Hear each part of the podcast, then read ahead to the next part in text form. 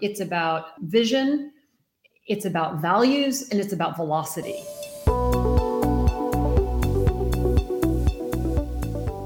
Catherine, let's start here. 2020 was pretty insane.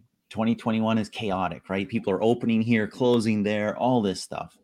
But your advice on leading in turbulent times is to never waste a crisis. What do you mean by that? Yeah. It's it's an expression I've, I've used several times over my career, and I, I like it because everyone gets afraid in crisis times, right? And yet, on the other hand, we always say that as marketers, we need to disrupt the market. Well, in many ways, there are two ways to look at the same thing, whether one's intentional or one is organic. Um, but that kind of disruption, it creates changes and unknowns and energy. And I, so on the one side, there's fear and possible loss, and everyone's afraid of that all the time. But on the other side, there are openings, and that's where the opportunity lies. So, and in either case, there's energy. And so the way I look at it is that the trick is to review and restate your values, know, know who you are, because that gives you strength during a time of crisis. But then you have to quickly do what every marketer always has to do, which is to know their audience. What's going on here? What changes are going on with our consumers in terms of their lifestyle, in terms of how they're thinking, in terms of what they're doing, in terms of their spend? to quickly identify where those opportunities are. As I said, there's a crisis or a disruption. So there's loss and there's opportunity, right? Two sides of the same coin. And so, how can you quickly identify those opportunities and then leverage that energy that will exist one way or another to motivate your teams with that energy and transform it into opportunity? Yeah, I mean, you you obviously don't want the crisis, right? I mean, the crisis is definitely bad in a lot of cases, but you can use that, in other words, to start to execute your vision. I actually think there are three V's for for a CMO. Um, it's about vision, it's about values, and it's about velocity. So yes, in a crisis, then you want to come back to your values, as I said, because your values need to stay firm. They give you that strength of conviction. They so one of the biggest opportunities in a crisis is stabilizing and redirecting your employees and that val- the values by restating your values uh, it's a source of strength and the third part is this notion of velocity and that's the part i'm talking about with a crisis is that energy comes out of that and momentum comes out of that and how we learn to leverage momentum i worked at nike and we are constantly looking at how do we leverage momentum um, in a good way. Nice. This is inspiring. You are walking the talk for me, Catherine, I have to say. Because when I think about it, you know, the three V's that you're sharing there, that's sort of what we saw at Babbel as well, right? Because we had the crisis, we had COVID, Yep. Um, and then with velocity and values, you introduce Babbel for free for all students. Tell me about the motivation there and the connection. If I take us back to the beginnings of COVID, I'm in Europe right now, and um, it started all in Italy, if you recall. And the first thing that happens were the schools were closed. And in my team, there were Italians, and I remember, you know, people saying, "Are we going to go home? Do we not? What are we going to do as as as leaders?" And people calling their families uh, in Italy and finding out what was going on. And the schools were closing, and it touched our employees in in a way where they were really worried about their families. And I was thinking, wow, the schools are closing, so that's impacting our consumers because we're all we're we're a learning company. We're about education. So what can we do to reassure people? in this crisis and going back to our values which is that we really believe in learning another language helps you discover the world and ultimately understand yourself. And we wanted to be able to provide some kind of comfort for our customers. So the idea was started in Italy. Let's just mm-hmm. give Babbel for free to Italian students while their schools are closed. This is something they can do at home, and it will create a. It will give them an opportunity um, and a sense of structure and a way of not having all be lost. So we started it in Italy. Uh, and, and, actually, the, the whole process was quite exciting to do this because it came up it came up very organically, uh, and I put together a very small team uh, and a diverse team of people from PR, performance marketing, um, product. I think there were only like four people, and, and I said, okay, it's a hurry up offense. What can you do overnight? How can we do this overnight? Literally, it was an impossible goal. And so we didn't quite get it done overnight, but it, it, made us break all the rules about how we traditionally go through things and get approval and all of that. And our CEO greenlighted it within 24 hours. And then I think within about 48 hours, we had it launched wow. in Italy. So there were there were two things that happened out of that. One is um, our Italian customers were extremely appreciative, and we got huge engagement, and we got huge mm-hmm. PR and it was that moving quickly, and that's the third V of velocity, um, that really led us realize, oh my gosh, well, then the school started closing in France and then in Germany. And so we just started rolling it out from country to country to country. Eventually, they were closing the US, and we, we offered it in the US as well. So it was the kind of thing we, we just, we, we were sort of chasing COVID mm-hmm. um, in that regard is we we latched onto something that was working very well. And uh, as the the schools closed around the world we we followed that. It is a very small and diverse team that was responsible to do it. They had to speak to different people but they were going to come together and figure it out. And that took all of our traditional processes and threw them out the window. And in many ways that liberated people to realize oh my god i can actually move really quickly and it's what I have. I, I, it's a big belief that I have about this notion of moving quickly, and that's where we come back to that notion of don't waste a crisis. So it struck a chord. Now we're in 2021. How do you keep those users? One of the interesting things about people who use Babbel is a lot of people use it before they travel, and then interestingly, there's a large number of people who use it after they come back because when you go and travel overseas, you actually are getting to use the product in the way it's ultimately intended to be used. It, it's not meant to be an app. We're not a translation service, we're a transformation service of giving people the tools themselves to be able to go out into the real world and enjoy it. And so travel is being in the real world. So you're using the fruits of the labor of Babbel in the real world. And so what happens is we see people come home and they actually want to keep going because in some ways it's allowing them to keep the travel experience and make it more of a real experience in their day-to-day lives. You've recently added live classes, podcasts. How do you change a product that people are using without alienating people who already use it, your existing customers? um, well, that's the name of the game, right? Is you always want to stay close to your consumers and you have to innovate. Simply being on the app was really good. We created a very good uh, product, but it wasn't good enough. Mm-hmm. And people were going offline. In fact, they were they were creating Facebook groups themselves for community until we started to create realize, oh, we need to create the community for them or they're going to go offline. So, similarly, we realized that um, the best learning is an integrated approach that combines different kinds of learning. One is on an app, two is in real life, and three is a, is a classroom. So, when there were no more live uh, in-person classrooms we realized you know this is the perfect time for us to launch what we knew customers needed all, all, all along which is live. And and we didn't change our product. We added new features and services. And i think that's the important part. Changing your product entirely can be very risky and you have to do that i think incrementally. It is a skill to know how to maintain a certain kind of existing customer and appeal to a new customer at the same time. Because ultimately as we know you want more customers and you want more of a share of a wallet of all of them. What i love is that you deepen the engagement by providing what your customers wanted what they were leaning into on their own and provided that in platform to deepen the engagement Exactly. Exactly.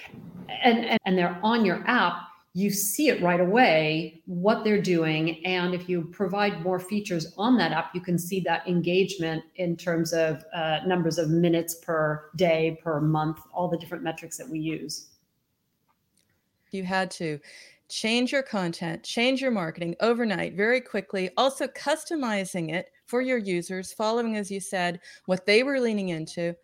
How'd you do it? uh, I would come back to say what I said at the very beginning, which is knowing your customer. And that's the ultimate responsibility of any marketer, right? You have to stay very, very close to your customer and understand what they needed. So in our case, one was the notion that their schools were closed. Two is our campaigns used to be about how much you could learn on your commute. Well, that's really tone deaf. So, luckily, our CRM team caught this right away is that we had an ongoing automated commuter prompt. And we realized that we had to change that. Once we realized that, we realized that we had to throw out all of our marketing because it was completely off tune for where our consumers were at the time. And then, you know, if I come back to the three V's vision, values, and velocity is looking at our values and what was really important to us. And because we believe that languages help you communicate to other people in order to actually create relationships and see, understand other people deeply and differently, and ultimately understand yourself, we realize that the values that we are purporting are something that we should talk about in COVID and how it is really what we want to do is to help people come together while we're particularly in this moment where we were being pushed apart. So I pushed to get um, the first ever CEO newsletter. We'd never had our CEO speak directly to our consumers, but I felt it was important because our values were so right for the fear that was going on in the marketplace. So we started the CEO newsletter. It had the highest, speaking of engagement, um, the highest click through open rate um, ever. Wow. Granted, there was no sales incentive here. It was truly just a values driven piece. And that made us realize that our consumers were looking for content, they were looking for emotion because they were scared, and that we could do all kinds of things virtually through the contact that we had with them. So even though people couldn't travel, we started doing all kinds, our products teams started to innovate. And this is where the school innovation led to more innovation. People saw that we were able to do things, we were able to do things quickly. And so all of their own entrepreneurial juices started to flow, and we greenlighted things very, very quickly um, because it was a whole experimental period and we didn't know how long it would last. So we started trying to do things where our teachers who are online, usually creating a, a long term product launch, would then actually go online in a virtual classroom and look at where people were having trouble and create online sessions for our customers to be able to call in and ask about uh, some of the challenges that we're having and learn from each other. So all of the teams felt liberated, I think, by this um, lack of traditional process that we we intentionally blew up and said, you know, we're going to throw out things that we had done and start anew. The one thing that took a little bit longer was coming back to traditional campaigns, which we knew we wanted to do because we could speak broadly. But if you remember, no one was filming anything except for virtually, and how to get the logistics of that took us a little while. Mm-hmm. That's totally understandable. Uh, I want to ask you to maybe take what you learned from having your CEO speak on an emotional level, on a values level, and the massive engagement that you got from that. What's the lesson from that for other CMOs that they can use in non crisis times? Yeah. I am a marketer that believes, obviously, in our sales. That's my job. But I believe that there's something beyond sales that we are here for. And and in, in marketing, right, the definition of the word is about the market. You have to know your customers and you have to know what they're thinking and you have to know where they're going. And hopefully your product, your service, your brand is standing for something bigger than just sales. And if you have this kind of a higher purpose, then you can always go to that. And that will help give you the ideas and the inspiration of how to adapt that purpose to the changes that are going on in our market at any and at a, at any given time. Mm-hmm. As the consumer's values change, you know, you just simply ask, um, are we selling something? and are, are we providing an opportunity or are we providing a, a bigger idea mm-hmm, mm-hmm. wonderful now you've run brands uh, and you've run saas services what can subscription services teach more traditional brands about customer engagement yeah a, saas business of course is um, by definition consumers are on your app so it's very responsive you can see immediately what is going on. On the other hand, you're also required to move immediately. As I said, in terms of that commute. So the best brands do the same, um, and they usually do it through PR, social, or ads. And so now that even traditional brick and mortar brands have gone online, they too are going to learn that you have to move really quickly. Um, so I really like the idea that SaaS forces you to look very closely and stay quick um, watching your consumer. And I think that there's lots of opportunity, as you say, for um, other brands to be able to learn from that and push that notion of velocity into other distribution. I love it. You're talking a lot about velocity and the values. And there are other skill sets for marketers as well. You're talking about values, you're talking about humanity, and you stress also the emphasis and need for empathy and vulnerability. How do you embody that as a CMO, but how do you also express that in your brand? At the end of the day, as a marketer, you have to have empathy for your consumer and you have to understand them. Now, I've worked in a lot of different markets. I have to be very open minded. I have to be very empathetic. I have to listen. And it's that kind of listening that we do. If we have too fixed ideas ourselves about what we know, then we can't be as open to the cues and the signals that the market is is giving us.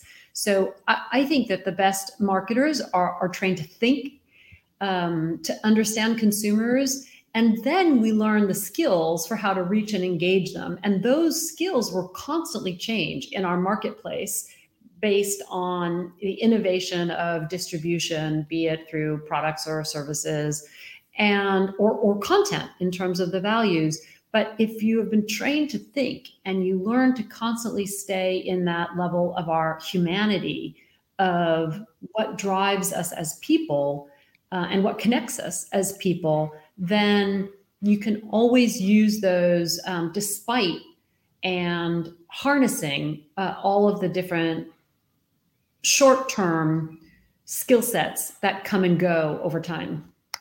Mm-hmm. I'd like to know what's at risk if you aren't human in your marketing. yeah, if you're not human, the consumer won't stay with you because it feels two dimensional.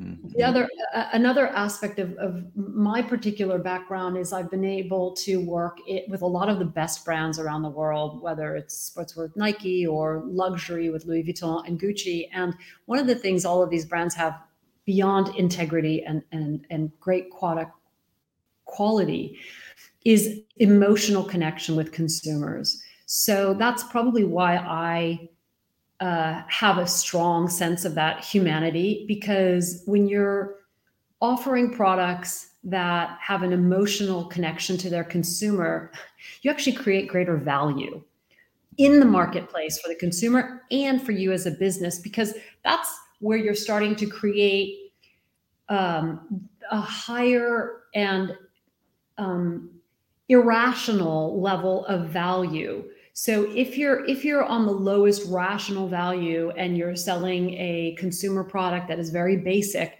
people will be competing and they'll often be competing on price. When you start to add an emotional layer into it, you're creating an intangible value that should represent your brand in and of itself and and there the sky's the limit you know you, you can start to create additional emotional value through which competitors have a harder time taking you off mm-hmm. your your pedestal because you have created a strong and a loyal following to, to your brand and the consumer trusts you right? So ultimately you want to have a brand that has trust in the marketplace with your consumers and even with people who may not have had you before but they still will know that that brand stands for integrity. And if i were to choose one day to um, buy into it i know that i will probably be satisfied with what their product will offer I love that. I love that creating irrational value. That makes a ton of sense. Want to talk a little bit about how you take that empathy and that marketing from a human perspective, without which you can't connect. Uh, but you've still got metrics to hit, right? Uh, you've still got the hardcore sales targets to help achieve. What metrics do you focus on? What are your golden rules there? Well, the golden rule is the funnel, right? So the typical funnel from the very top of reach to awareness, consideration, sales, loyalty, and recommendation. From my background, I am a huge advocate of quality, quality and integrity. And so I look at the very bottom of the, the funnel to bring people back into the top um, very closely you can't work in Japan and not stand for quality and integrity. After mm-hmm. service is so important. And to me, after service is actually a um, top of funnel sales tool as well. So I actually worked for Nordstrom too at one point, and Nordstrom in its sector is considered one of the best because they have a policy that is if you don't like it, return it, right? No questions asked that's a huge marketing sell and yet it's an after service one so mm-hmm. when you ask me what are the metrics of course at the end of the day i am um, i am incented by sales but you can't get to sales without the whole funnel um, which is all the other metrics i mentioned so you've inspired me um, but how do you inspire and empower people to share your goals in your organization. You know, they have to think about empathy. They have to accept also some level of vulnerability. And they have to take ownership of the customer relationship without monopolizing the ownership of the customer relationship. How do you balance that?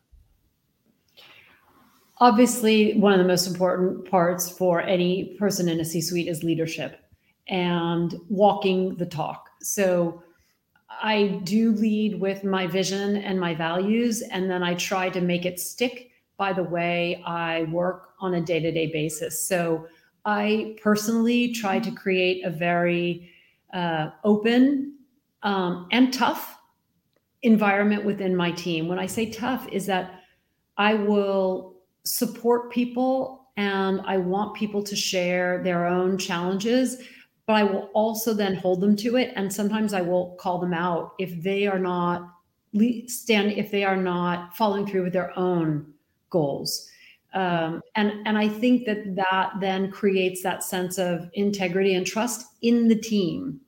And I, I, I believe in there's a notion of the glass castle in a company is that especially nowadays um, consumers are looking at the values not only of a brand but of the company and so if you create the values that are part of your brand on the outside amongst your teams, that shines through because then everyone is behaving in such a way that is consistent with your brand. And that's where I think um, business, brand, and culture are three different words of the same um, anchor for any for any business and um, and and and you then you're creating a multiplic a multiplicative effect mm-hmm. um, by walking your talk with your teams modeling it to them so they do it with their teams and then everyone is thinking that way as we're working on the external side with our consumers i'd love to hear what's next for you, Catherine? Because it's a career that goes from consumer to SaaS, as John was pointing out, uh, fashion. But what is the next frontier for you? Hmm. So I want to do a couple things. I'm going to use this opportunity to one write my book, um, create a platform that is really about this notion of embracing our diverse selves in order to create mm-hmm. um, and and see opportunities in the future. So happy if people want to um, learn more about it by um, following me as I as I start to reach out and build my own brand, which I haven't ever done. Wow, from building all the other brands Yeah. to building your own brand, that's quite a step. Catherine, we want to thank you for taking some time out of your day to chat with us. It's been wonderful. It's been amazing. It's been instructive. It's been inspirational. We thank you for your time and thank you for your insights. Thank you so much. It was really enjoyable, and you asked great questions. So I hope that all of your listeners. That's listeners. all Peggy's fault. I hope all the listeners go back and uh, listen to it again because I so I know that I will. Wonderful. I have you. to add something. Catherine, thank you for bringing yourself, your whole self to our interview as well. Excellent. My pleasure.